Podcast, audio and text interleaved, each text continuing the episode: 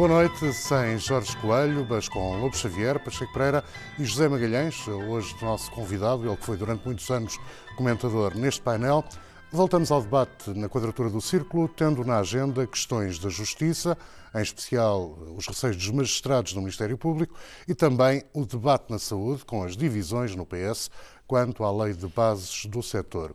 Como eh, nosso convidado, cabe a José Magalhães o lançamento dos temas e por isso pergunto se há boas razões para o Governo querer manter a maioria no Conselho Superior eh, do Ministério Público, ao contrário do que defende o PSD. Há boas razões para o Governo manter a sua proposta, como manteve e como foi defendida pelo, pela Ministra da Justiça no plenário, quando houve debate na, na Generalidade.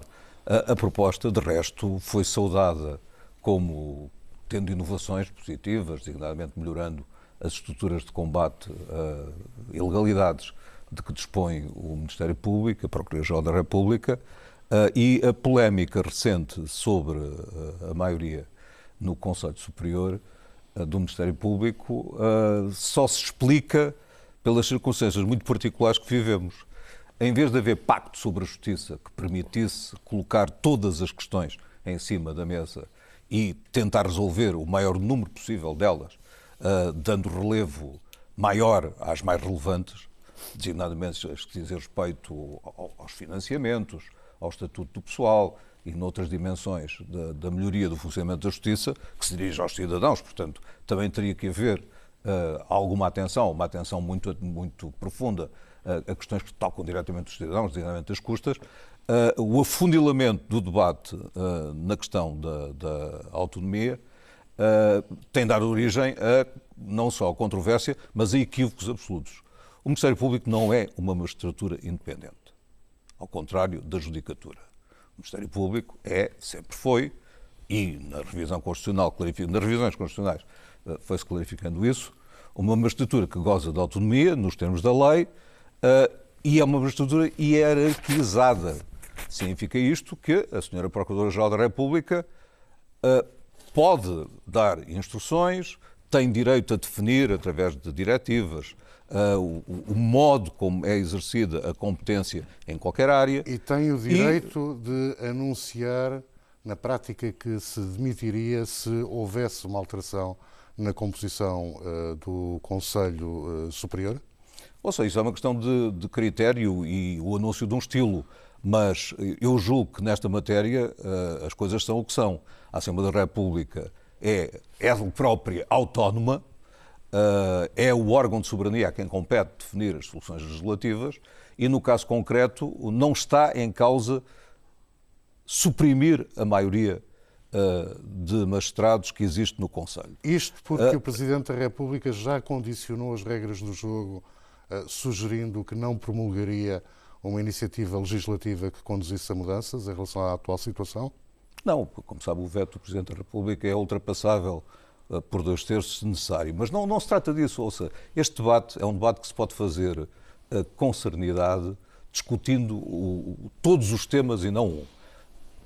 Estes eh, debates já conduziram, por exemplo, a que se concluísse que vai ser suprimido o teto que impede os magistrados de terem um- uma remuneração superior à do Primeiro-Ministro. Tomara eu ter tido no Ministério da Justiça essa luz verde para suprimir o teto e teria seguramente conquistado uma enorme paz social. Isso não aconteceu, acontece agora. É uma conquista histórica e importante.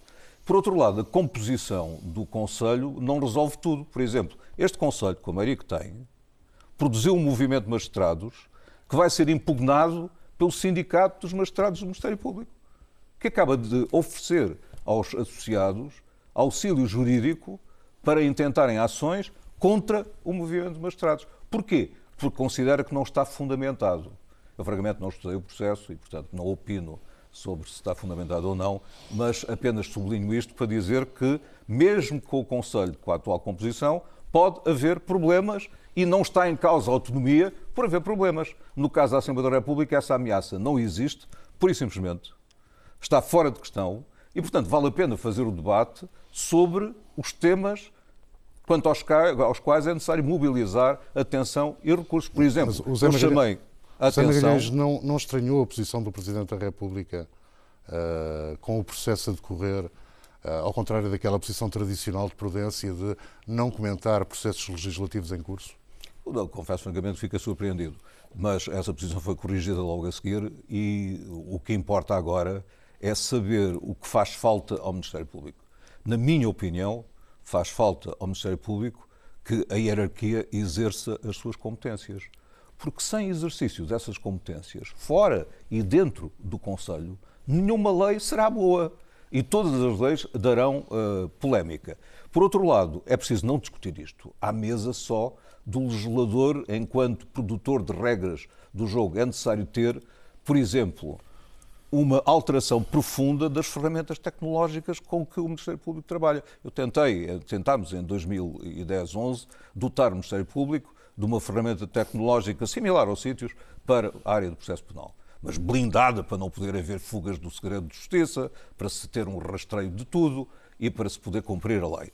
Eh, esse projeto custou um milhão de euros, foi reduzido a pó pelo governo seguinte. E, portanto, o Ministério Público hoje trabalha ainda com doses formidáveis de papel, o que significa que há gastos uh, e há ineficiência em áreas onde vou devíamos ter eficiência. Vou largar o debate, António. Uh, é bom que as coisas não mudem nesta matéria que estamos a considerar não, é da bom, composição do Conselho Superior? O que é bom é tirar o Ministério Público uh, como presença permanente e com, como uh, fazendo parte de um problema que é um problema uh, como se fosse um dos maiores problemas da sociedade portuguesa.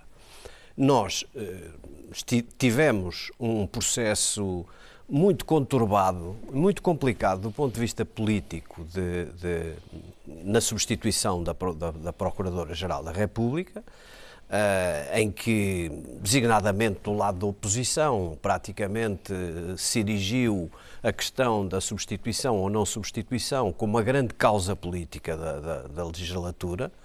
Uh, eu acho negativo, e disse aqui, quer dizer, uma sociedade democrática evoluída, onde a discussão sobre quem é o procurador, ou se o procurador sai ou se muda, ou se fica um mandato ou se fica dois, é a discussão realmente que apaixona a elite política e que se transforma num grande, num grande conflito político, é uma, uma sociedade negativa e com, com problemas uh, negativos. E, portanto, uh, uh, depois de, de, de, de colocada, nomeada a nova Procuradora-Geral da República, uma nova discussão sobre o tema Ministério Público e políticos, se os políticos querem tomar conta do Ministério Público ou não, é uma discussão negativa que não devia ser aberta. E, portanto, teoria, a Procuradora reagiu bem. Eu já lá vou à Procurador. É, em teoria, a, a, a, autonomia que está na Constituição, eu concordo com o José Magalhães, a autonomia que está na Constituição para o Ministério Público é compatível com um Conselho Superior do Ministério Público com uma composição como a que tem agora e que o Governo quer manter e, e, e, e que eu concordo, ou com uma outra composição. A, a Constituição não, não, não, não, não, não faz depender a autonomia de uma certa composição do Conselho Superior do Ministério Público. Mas o António concorda com a solução que existe nesta não, altura eu estou, eu estou de maioria de magistrados do oh, Ministério Carlos, Público. eu estou disponível para discutir, acho que isso não é um tema fechado e que não há pecado por querer discutir esse, esse tema. O problema, para mim, é um problema de oportunidade acho profundamente inoportuno por três tipos de razões. Esta, criar esta discussão, que aliás não é querida pelo Governo, não é querida pela. é só querida pelo, pelo PSD, por Rui Rio, uh, mais ninguém parece querer, Jorge Lacão parece que também quer discutir isso. Porque é que eu acho que ela é triplamente inoportuna?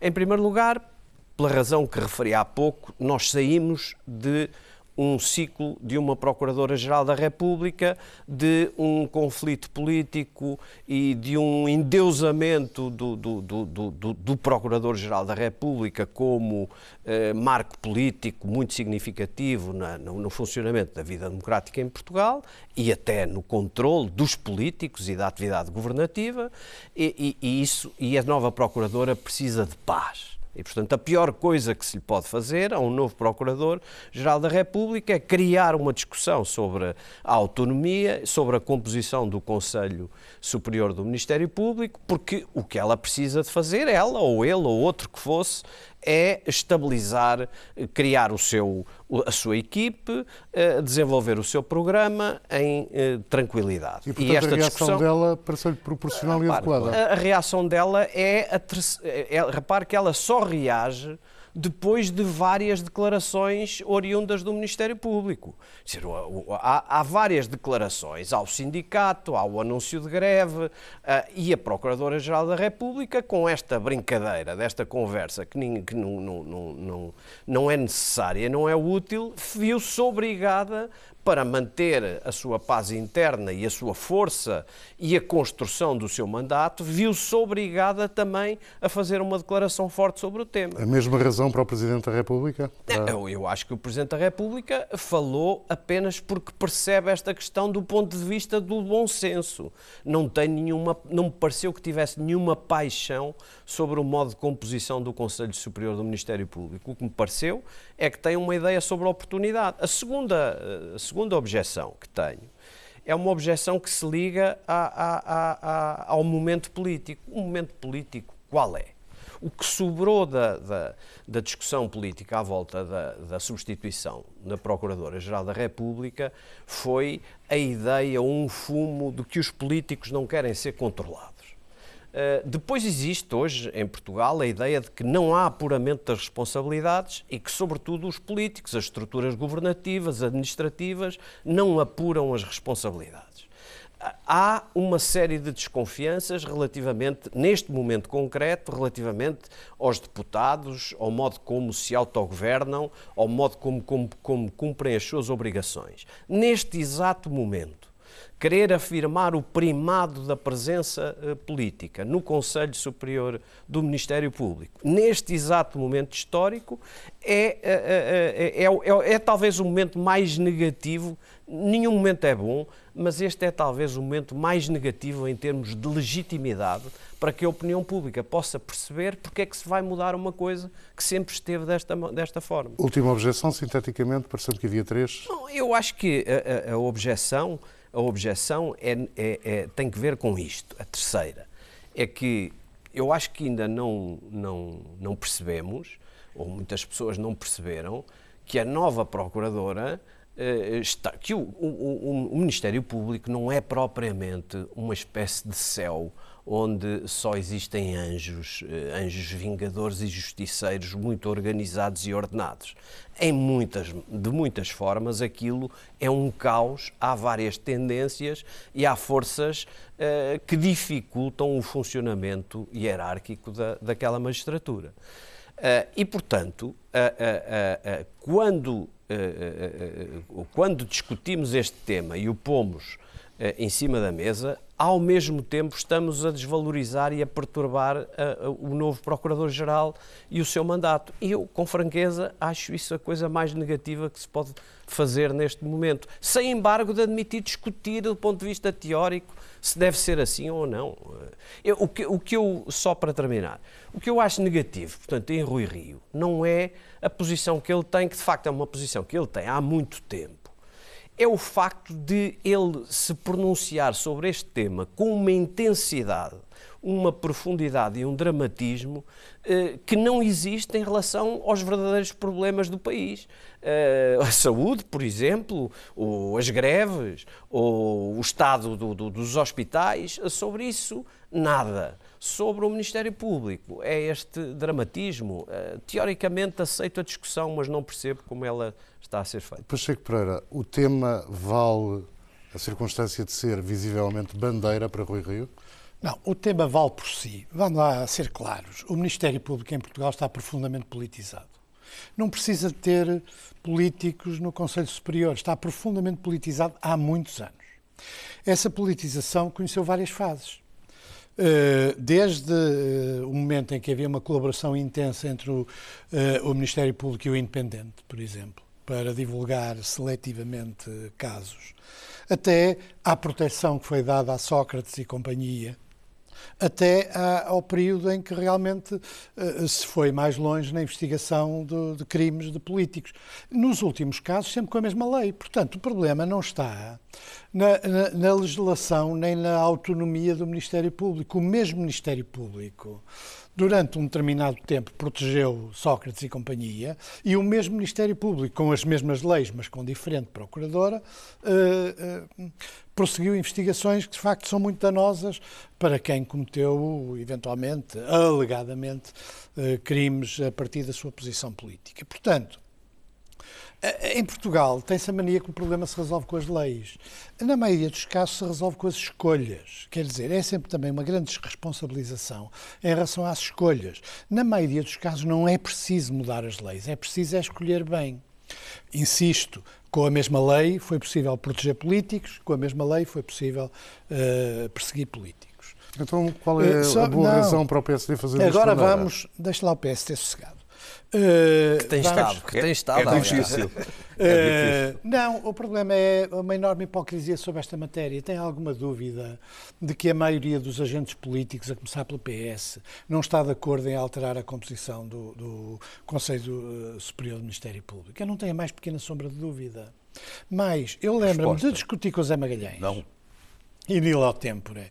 Quando este problema se começou a enunciar, era Ministro da Justiça, Laborinho Lúcio, que vinha, aliás, do Ministério Público, e quando se começou a perceber que se estava a construir um edifício em Portugal que acabava por resultar num poder corporativo, que não tem sentido do meu ponto de vista, ou seja, os magistrados do Ministério Público controlam-se a si próprios.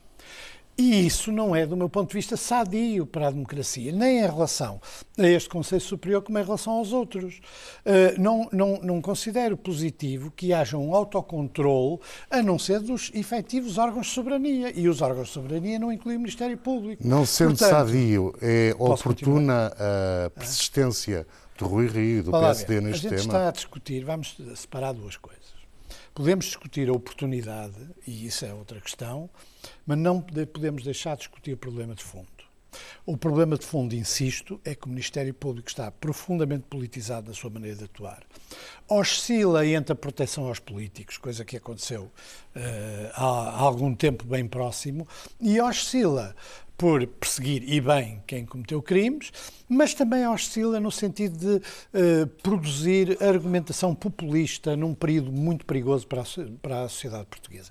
Eu devo dizer-lhe que até que acho que hoje o mais grave no comportamento de magistrados, no comportamento de políticos, da oposição e do governo em alimentarem um caldo de cultura populista que está a crescer na sociedade portuguesa e que cresce quando o Sr. Presidente da República faz propaganda de uma manifestação que não sabe qual é a sua dimensão, indo passear com um camionista supostamente. Exatamente.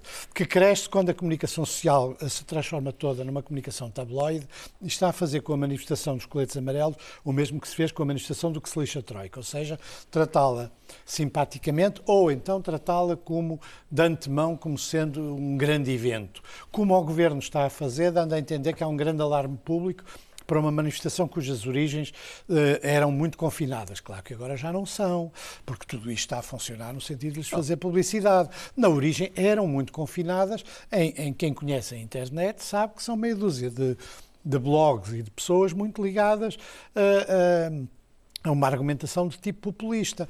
Muito bem, está toda a gente irresponsavelmente a alimentar o monstro. O monstro ainda não tem cabeça. Tem pretendentes a cabeça, mas ainda não tem cabeça. Mas o monstro está a ser alimentado, o monstro, está a ser alimentado da maneira como se tratam os falhanços do Estado e das instituições nos acidentes, está a ser alimentado pela, pela, passagem do 8 ao 80 de agentes políticos, está a ser alimentado por partidos políticos cuja, cujo, cuja agenda é. Uh, repare, eu sair aqui da SIC, vamos sair aqui da SIC vamos subir esta rua, vamos virar à esquerda para ir para, para a estrada. Eh, faz ideia da quantidade de coisas que eu posso escrever sobre o falhanço do Estado neste pequeno trajeto. As pessoas onde é que pensam que vivem? Na Suíça. As pessoas não vivem na Suíça, vivem em Portugal, que é um, um, país em muitos aspectos atrasado, é um país com uma administração pública clientelar, é um país com uma governação que oscila entre 8 e 80, é um país em que os cortes de investimento no setor público começaram nos anos do ajustamento de uma forma dramática. Nós discutimos aqui várias vezes isso, eu chamei várias vezes a atenção de que isto iria rebentar a uma determinada altura e rebenta também, porque o governo continua a mesma política de, uh, que foi seguida pela Troika. Portanto, em que, em que país é que as pessoas vivem? Agora, transformar isto num discurso político, nós e eles, que é o que toda a gente está a fazer, é a base social e política do, do, populismo.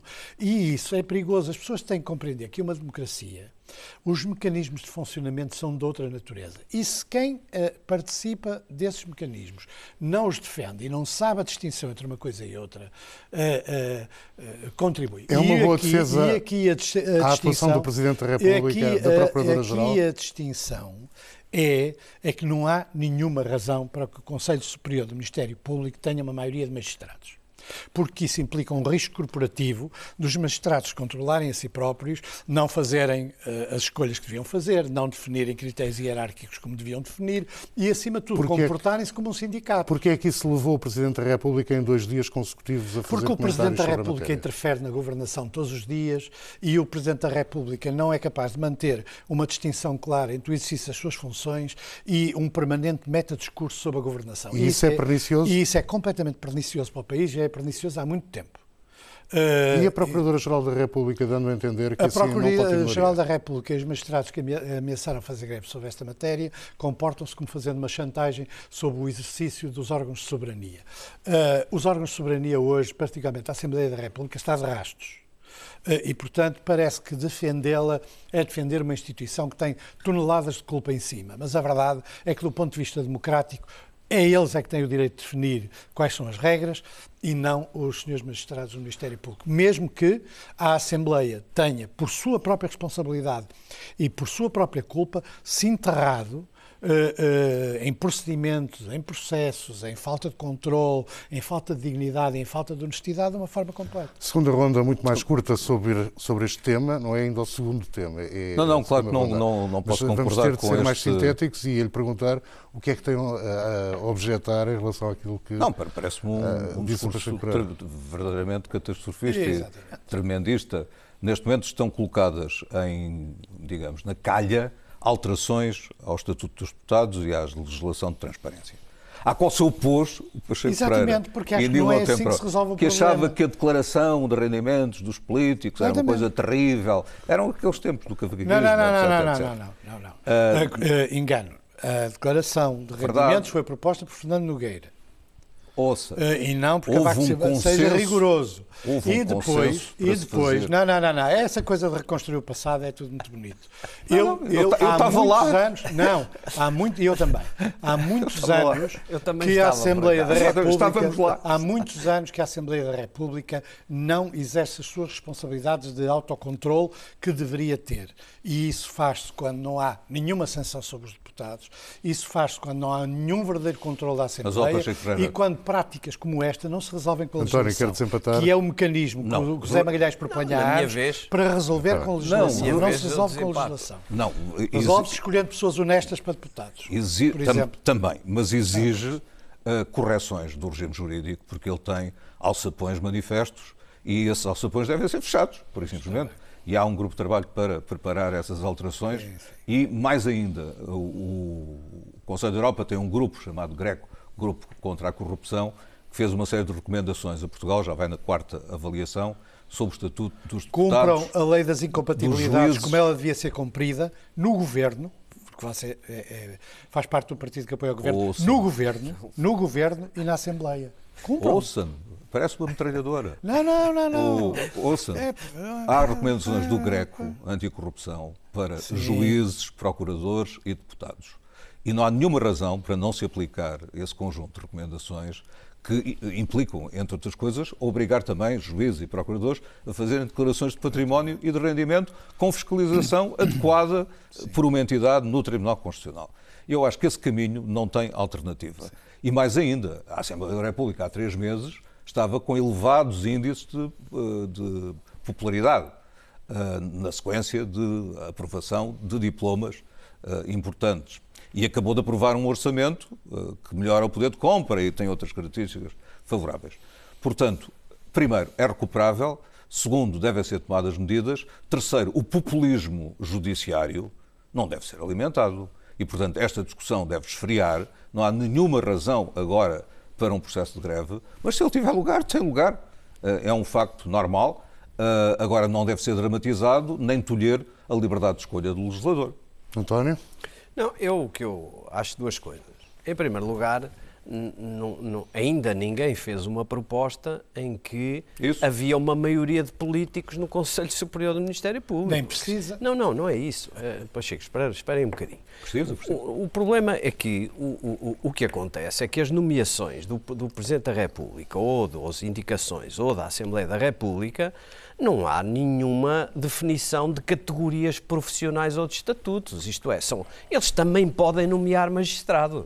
Claro. E, portanto, não existe em cima da mesa, nem na, pelo menos formulada através de voz ou de escrita, uma proposta qualquer que diga que na composição do Conselho Superior do Ministério Público devem estar políticos. Não, não, não, não, existe isso. Personalidades reconhecidas. Não, não exatamente. Não existe isso Duas, em cima da mesa. E cinco designadas para a Assembleia da República. Não, sim, está bem, mas a, a, designação, do, do, do, feitas, as designações feitas pelo Presidente da República e pela Assembleia da República, no passado já foram magistrados também. Não, não é preciso ser gente lá do aparelho, nem, nem, nem, nem políticos conhecidos ou ex-políticos reformados. E, portanto, Isso para dizer que. Para dizer o seguinte: o problema da, da politização do Ministério Público ou, ou das disfunções do Ministério Público, muitas vezes não é politização, ou pelo menos se é politização, é de diversos matizes é?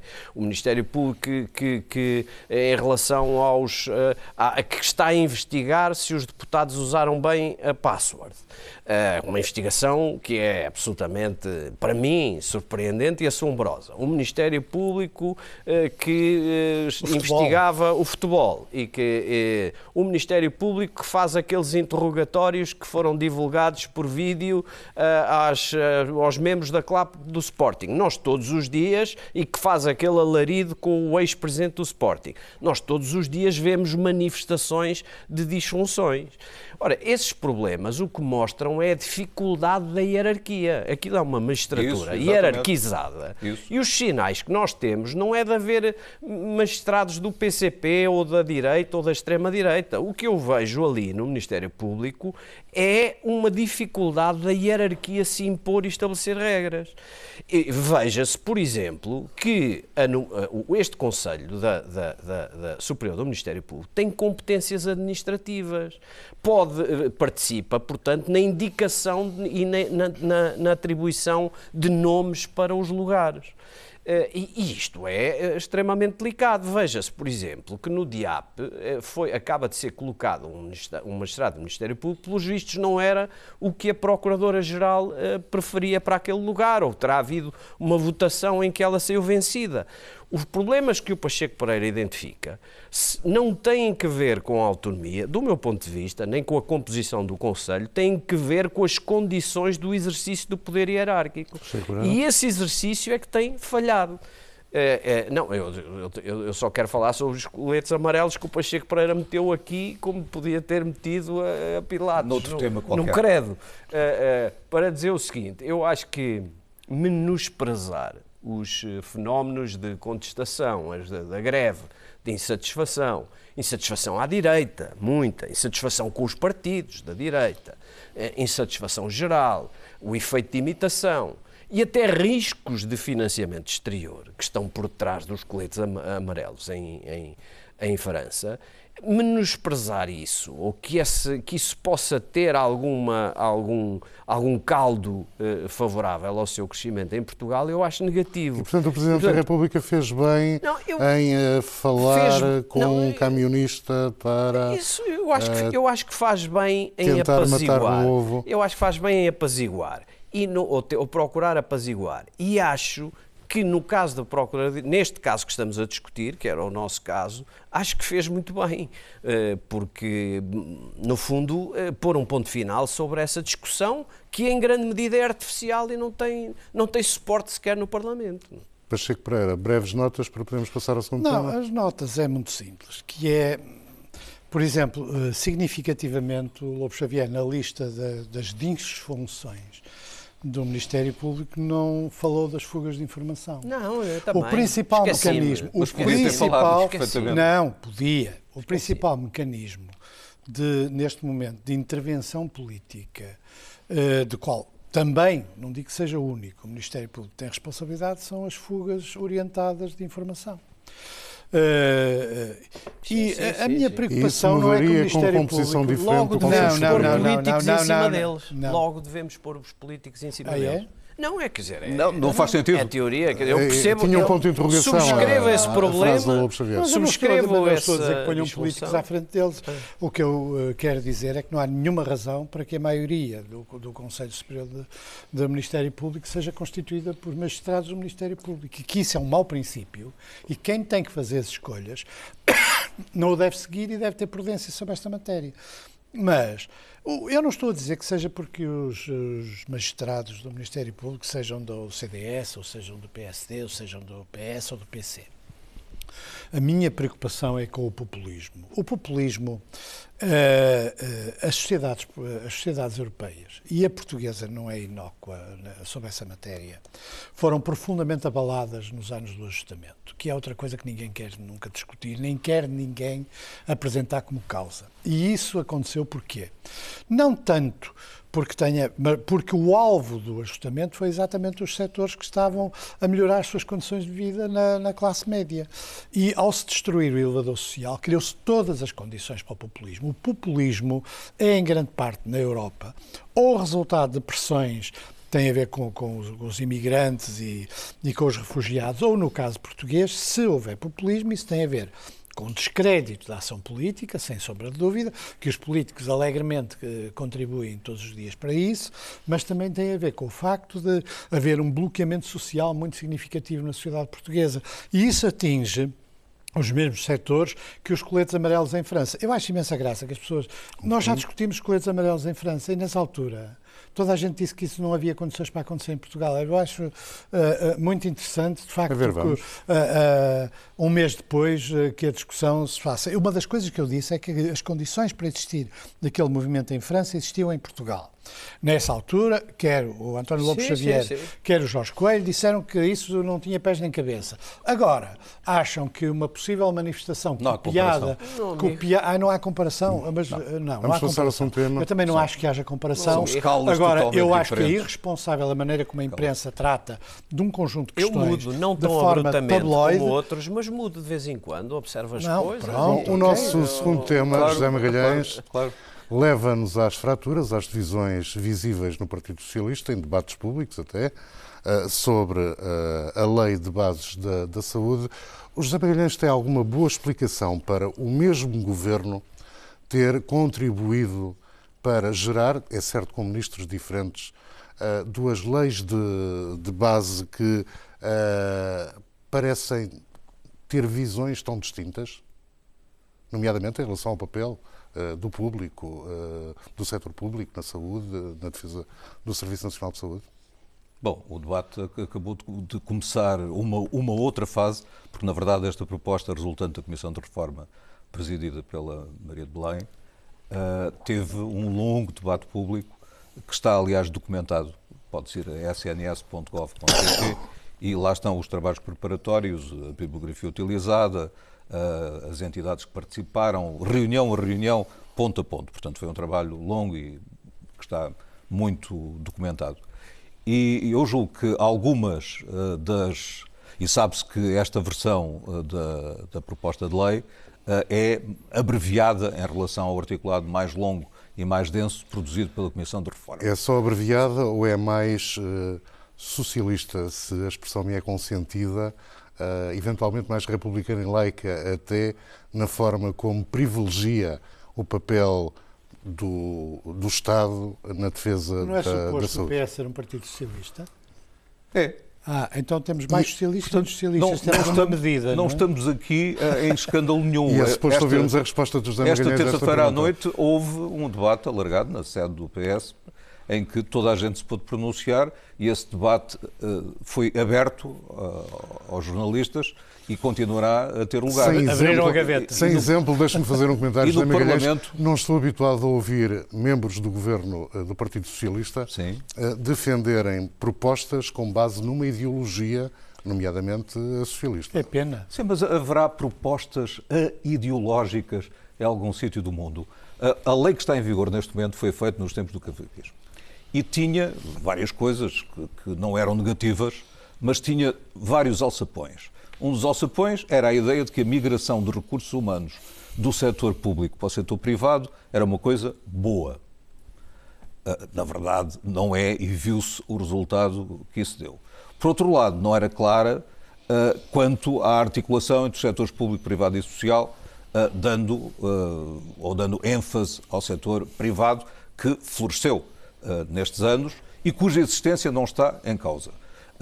terá que haver setor privado, haverá setor privado, está, aliás, a alargar-se o setor privado e é inteiramente legítimo recorrer ao setor privado. Mas como é que, o, que a proposta governo, faz... Como é que o mesmo governo alberga visões tão distintas dando-lhes suporte, dando-lhes gás, como pois aconteceu não. com a primeira versão, aparentemente, até à mudança para a nova ministra, e agora a nova ministra diz calmamente que tem o apoio do governo para eh, a versão claro, que, claro que tem o apoio que temos do governo. A proposta foi aprovada no Conselho de Ministros e apresentada no Parlamento e é sob, com Mas base é nela governo. que o debate se fará. Certamente. E é com base nela que o debate se fará.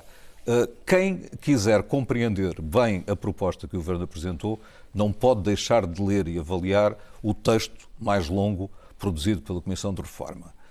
Quando se encurta, sempre se eh, pode atingir algum conteúdo. Por exemplo, eh, eu gosto mais, enquanto jurista, da narrativa dos direitos fundamentais que está na proposta da Comissão do que da narrativa abreviada que está na proposta finalmente aprovada pelo Governo, que é, aliás, um início de discussão no Parlamento. E gostaria mais se o papel dos cuidadores, por exemplo, estivesse salvaguardado nesta Os cuidadores estão referidos na proposta do Governo também, nesta proposta abreviada. Uh, e, e, e repare, tudo o que se escreve num, numa proposta que entra na Assembleia da República pode ser melhorado. Já fizemos isso em relação a vários diplomas do Governo. Tem que ser negociado, o CDS vai apresentar uma proposta, um projeto, o PSD vai apresentar um projeto, o, P, o PCP já apresentou um projeto e, portanto, o BE também já apresentou um projeto. Portanto, nada daí, dali sairá eh, em pensamento único decretado pelo Primeiro-Ministro e pelo Governo. Sai eh, de forma aberta. Portanto, que o, o PSD mostras. Ah, e não se pode esquecer que houve um projeto feito pelo António Arnaud e pelo João Semedo, que também dá um bom contributo para a discussão, e, portanto, o que nós temos de discutir é coisas concretas. Vale a pena ler os documentos e depois temos que tomar decisões. Por exemplo, vale a pena, como preconizou a Comissão de Reforma, dizer que as despesas de, da saúde devem aproximar-se obrigatoriamente da média europeia? Ou isso pode ficar fora da lei de bases, como diz a proposta do Governo? São opções deste tipo. Portanto, não vale a pena fazer a discussão a galope em torno de irreconciliáveis uh, divergências ideológicas, incluindo diferenças de opinião no interior do partido A ou B, quando aquilo que vamos ter que fazer é um grande esforço para fazer uma lei de bases para o século XXI que tenha capacidade para inovar. Por exemplo, eu acho que deve estar lá também os direitos uh, da genética, uh, o direito a beneficiar dos progressos da ciência, não para alguns, mas para todos. Mas repare, isto para mim é uma questão de especialidade. Não é alguma coisa que me apaixone a ponto de ser pró ou contra. O que é que acha que se passou, entretanto, com a mudança de ministros eh, e esta nova versão da Lei de Bases? Não, eu não acho a Lei de Bases tão significativa como, por exemplo, o fim da parceria público-privada no Hospital de Braga. Eu acho que tenho de somar esses acontecimentos. Não é? A Lei de Bases pode-se viver com uma Lei de Bases assim ou com uma Lei de Bases assado. Eh, porque já não estamos no tempo de delimitação de setores ou de proibição claro. da iniciativa privada ou de condicionamento. Portanto, a lei de bases e as declarações da Ministra são apenas importantes do ponto de vista em que retratam um pensamento. Obviamente, a, a, a ideologia está por detrás de todas as leis, eh, mais ou menos. O problema na saúde é, é a questão de saber se a saúde fica, dos portugueses fica em segundo plano perante uma discussão ideológica. Esse é que é o, o, porque o grande problema na saúde que nós conhecemos é o problema do subfinanciamento crónico, consistente, ao longo de vários anos, do Serviço Nacional de Saúde e do funcionamento dos hospitais. O Governo repôs em 1.200 milhões os cortes Sim, repôs, repôs, mas ainda assim o peso das despesas de saúde, no caso nas despesas gerais do Estado em Portugal, é muito inferior à média da OCDE e muito distante de vários outros países certo. europeus. E, portanto, as declarações, como a Ministra fez, de que eh, quer um Serviço Nacional de Saúde predominantemente gerido pelo setor público e financiado com impostos, são declarações que não jogam com o quadro de financiamento e com as perspectivas de financiamento. Simplesmente o Estado não tem dinheiro para isso. E uma coisa era há 20 anos ou há 30 anos criarmos um sistema de saúde para os portugueses, público, que eles não tinham Outra coisa é nós hoje olharmos para o sistema de saúde e para os utentes, ou para os doentes, ou para os utilizadores e verificarmos que há 4 milhões de pessoas que utilizam o setor privado. E quando há 4 milhões de portugueses que utilizam o setor privado, muitos deles famílias da função pública, porque têm sistemas que o permitem e porque há seguros de saúde, a declaração de que o Serviço Nacional de Saúde é obsessivamente público, gerido pelo. mesmo quando os privados fazem melhor, leia-se. Mesmo quando o Hospital de Braga é, é um hospital que atinge eh, níveis de gestão e de resultados absolutamente fabulosos, apesar dos privados perderem dinheiro por certas imposições do governo, e o Estado, mesmo assim, prefere, gastando mais, levá-lo para a sua esfera de influência, sem medir os riscos que Mas isso causa. Mas não implica isso. Não, implica. Não, não é lei de bases. É a decisão, não. A decisão de não ajustar com os privados, não ter qualquer... Uh, não prolongar, ajust, não prolongar a, parceria, a, a, a parceria uh, e preferir a gestão pública e passar para a gestão pública com todas as consequências que uma transição... De... Isso é que está na cabeça das pessoas, da, das pessoas que mandam, do, do poder. E se isto tem um efeito positivo sobre a saúde dos portugueses. Esta, este, esta afirmação ideológica de que se, os, os, privados só se for absolutamente necessário, ignorando, repito, que 4 milhões de, de, de, de portugueses utilizam uh, uh, os serviços de entidades privadas da saúde, é uma posição que me preocupa, porque o Estado não pode, não tem meios para fazer o que a Ministra diz que prefere e porque ignora aquilo que já existe e a necessidade de compatibilizar o que já existe. Pacheco Pereira, percebe a posição a que o Governo acabou por chegar? Ah, eu não atribuo tanta importância como as pessoas atribuem a esse tipo de declarações.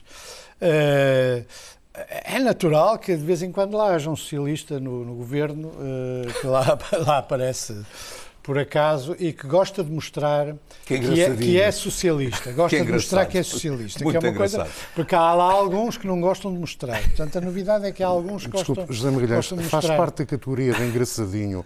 O anterior ministro que pertencia a uma equipa em que todos eram centeno, vir agora dizer que o grande problema é o financiamento da saúde? Faz parte do, do engraçadismo. O Lobo Xavier é, acabou é? de dizer a é mesma é coisa, a OCDE é? diz a mesma coisa, lendo os números vê-se uh, exatamente qual é a dimensão da coisa e, e vendo-se uh, as mesas negociais que estão em aberto neste momento com o pessoal da saúde, vê-se quais são as implicações financeiras dessas negociações. Portanto, as evidências não se discutem. Você está muito burocrata agora nestes tempos, não é? Mas frase, está, está, está, está, frase lapidar, frase lapidar, as evidências não se discutem. De maneira nenhuma. Mas as evidências, o que são as evidências? É, frase lapidar dos amigos. São os números do Lobo Xavier. As evidências de subfinanciamento. Você não, concorda estou de acordo. O Lobo Xavier, por favor, demos bons aos últimos quatro minutos do nosso programa que evidentemente não se resolve ou não se melhora as condições do sistema de saúde em Portugal sem entrar com em conta com, com o, eu não eu não tenho Sim, eu sei, é com dinheiro, é preciso dinheiro. Mas a proposta não põe isso em causa. É de ver declarações políticas sob a capa da tecnocracia. O problema é esse. Uh, o, o, que estranha na ministra, uh, e não lhe estou a dar necessariamente razão quanto à lei, o que estranha na ministra é que ela subitamente lembrar-se de fazer uma declaração em que aparece mais evidentemente a ideologia do que a tecnocracia num governo dominado por uh, um mecanismo que também é político, mas que se disfarça tecnocrata, que é o mecanismo centeno, chamemos assim. Ah, o problema da, uh, tem que haver tem que haver um mínimo de. tem que haver uma colaboração muito significativa entre as misericórdias, os hospitais geridos privadamente e o Serviço Nacional de Saúde. É o que está na proposta isso para mim é evidente. Está bem, isso para mim é evidente. Também isso não significa... Então esta proclamação aí, são piedosas intenções. Desculpa, Chico Pereira. Se são piedosas intenções. Exatamente. Ou seja, são, são muito piedosas intenções. Do, do Estado... São muito piedosas é um processo intenções. de intenções. São muito piedosas de intenções porque isto é um governo Uh, uh, em matéria económica e orçamental da direita. Depois no resto faz lá umas É um governo de contas certas. É, é um governo é de contas esse certas. O nome. Favor, eu, sei, eu sei muito bem na história portuguesa onde é que vêm as contas certas. Uh, caiu da posso cadeira, continuar? caiu da cadeira. Favor, posso continuar? Uh, essa colaboração tem isso. O que também não significa, por causa da questão do Hospital de Braga, eu não conheço concretamente a negociação mas o que a Ministra diz também tem que ser tido em conta, que é que os privados apresentaram propostas tão gravosas do ponto de vista orçamental que ela não pôde aceitar. Se é verdade ou não, não sei. Mas eu também não, em curso, também não, não sei, também não sei. Mas também não acho, futuro, mas também não acho que o, o setor privado Veremos. seja intangível claro, pela claro. experiência que a gente tem das PPPs, do que acontece com as autoestradas, Mas as PPPs do na que saúde aconteceu, funcionaram, não, não eh, prejudicaram algumas, o Estado. não algumas, prejudicaram o Estado. Algumas. Portanto, eu preferia discutir a situação atual da saúde do que o Sistema Nacional de Saúde, porque a situação, nacional, a situação da saúde, dos hospitais, das urgências, da, os problemas com a greve dos enfermeiros, os problemas com, com a escassez e a má distribuição dos médicos, é que são diretamente resultado da política deste governo e da política do governo anterior, porque os responsáveis que tiveram responsabilidades políticas no governo anterior acham que tudo isto acontece só por causa deste. Não, acontece por causa dos dois. O outro criou a Já Cama e este sentou-se nela. Não, já agora recua Sócrates. Não, o, não, e ao Sócrates final que já estava em desespero de causa. Concluindo. O que é que acontece? Acontece que o governo anterior fez a Cama e este deitou-se nela alegremente. E, portanto, encontrou os lençóis no estado em que estavam, o colchão no estado em que estava, a cama no estado em que colchão, estava, mas está a remendar gosta, as fissuras. gosta de estar deitado na, na mesma cama. O problema é dele. E aqui- Isto não tem... Isto acaba tudo Oh, na oh, Tenho oh, de Castro, terminar. a gente- para, A saúde é que não parece estar chamar- Não parece não, não estar está melhor. certamente melhor, está nada conclua. melhor, está tudo pior. Eh, frase, uma frase. eh, o, o que acontece é que eh, convém chamar a atenção das pessoas. Isto são problemas estruturais graves do Estado português. Não adianta pensar, que, insisto, que nós somos a Suíça, nós somos Portugal, como foi governado nos últimos anos e com as coações e as constrições que as pessoas aceitam normalmente. Podemos ter um sistema melhor. Ah, É esta Este é o esperança que momento tem que se dar às Em pessoas. que termina mais uma quadratura do círculo. Agradeço a José Magalhães ter participado neste programa. Dos oito dias regressa Jorge Coelho para retomar o debate com Lopes Xavier e Pacheco Pereira e votos de um bom Natal.